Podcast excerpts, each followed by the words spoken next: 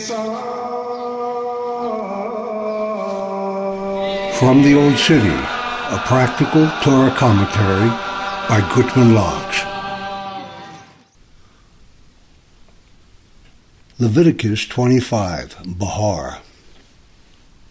Seven times seven. This week's portion of the Torah discusses the seventh year release, the Shemitah, and the seven years times seven years cycle that brings an even greater release, the fiftieth year, the Jubilee.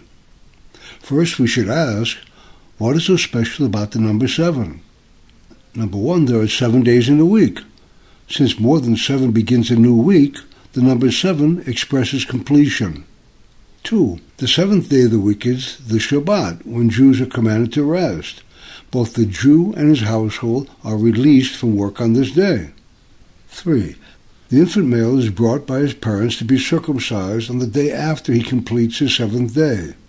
Four, during the seventh year release, the land in Israel must rest.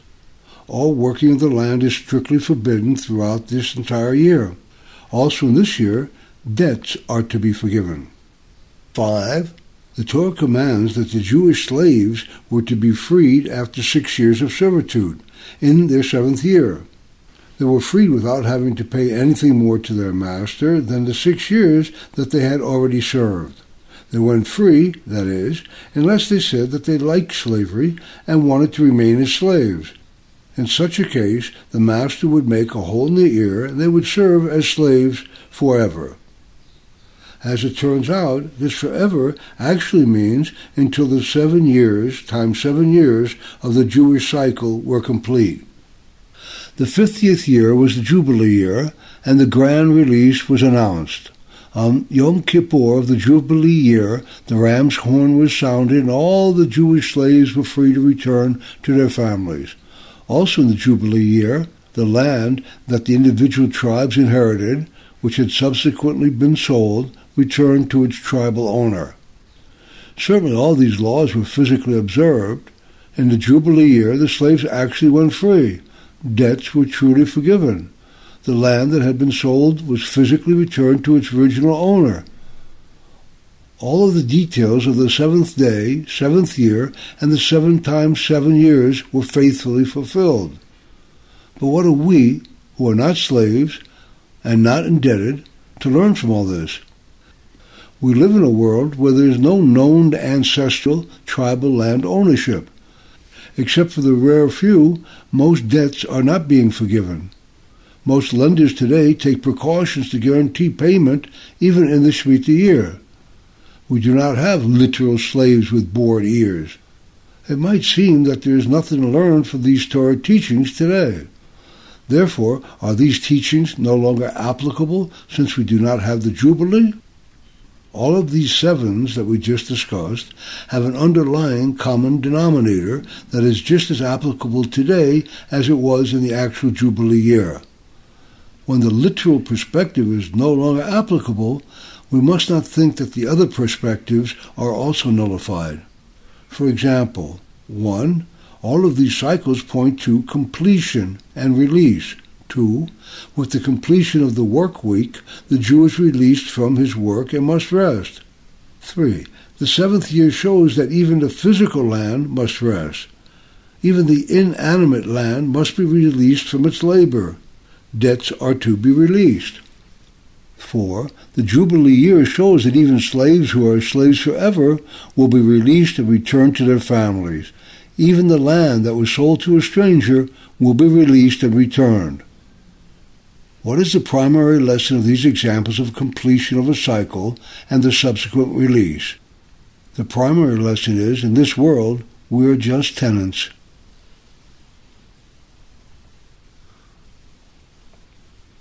The ultimate release.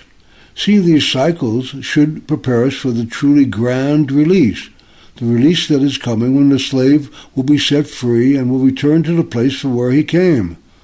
The soul, which we really are, is being held in the body much like a master holds his slave. The soul was sent here into this world against its will, and it was sent to work the land, to improve it, and to make it a better place for his master. When the Torah discusses the commandment to let the land of Israel rest, and that it may not be so forever, God tells us in the Torah that we are but sojourners and residents with God. Sojourners and residents are not the landlords. They do not own the ground they are standing on. They are only here with their owner's permission. A sojourner, a ger, is a stranger, a foreigner, to be a resident, Yashuvim, means you merely sit down, stay, or inhabit. As usual, the Torah is speaking at many depths. At the superficial perspective, God is telling us that since He brought us out of slavery, we are really His slaves now. And since He gave us this land that we are dwelling on, we are not its owners. He can tell us what He wants us to do with His land. But at a much deeper perspective, we see here that the Torah is telling us that just like the land must go back to its original owner, so will our own personal portion of land, our bodies, go back to its original owner. It is surely going back to the place it came from, back to the earth. Our bodies are merely allowed to sit on the land, having been raised up and formed into humans for a while. Our bodies are the actual land we live on we associate with our body so much that often we make the mistake of thinking that we are the body. But when the grand release comes, these bodies, this land we walk on, will return to its owner, back to the ground from where it came, and our souls will return to their source. And even more mystically, our very being, what we believe ourselves to be, our souls are also merely temporary beings the souls, too, are tenants temporarily enjoying individual identity as souls. Not only are they temporarily housed as residents in the body, but ultimately their individual identity as souls will cease and they will return to their true owner. Our souls will also cease to be seemingly independent entities when they return to the one from where they were apportioned. The soul is a veritable portion of God on high. The distinction between God on high and the soul is the soul's characteristic as a portion. When the soul's journey is over, its identity as a soul will cease.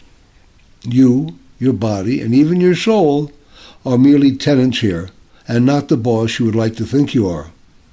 Seeing the seven day, seven year, and seven times seven year releases throughout our lifetimes, and learning about them today must remind us of the grand release that is surely coming. This should lead us to use our opportunity here more wisely. Then someday, God willing soon, the great ram's horn will physically sound, announcing that the Mashiach has come. Then, with the resurrection of the dead, even death itself will be released. As with most mystical teachings in the Torah, there are differences of opinions on the subject of souls. There is a strong opinion that states that the souls will exist forever as souls in the world to come. The opinion cited above that I just mentioned holds that ultimately even the world to come will revert back to the one as it was before creation began. The other school argues if it goes back to what it was, then what was the purpose of it?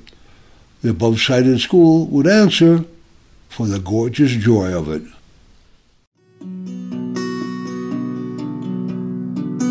There is one.com.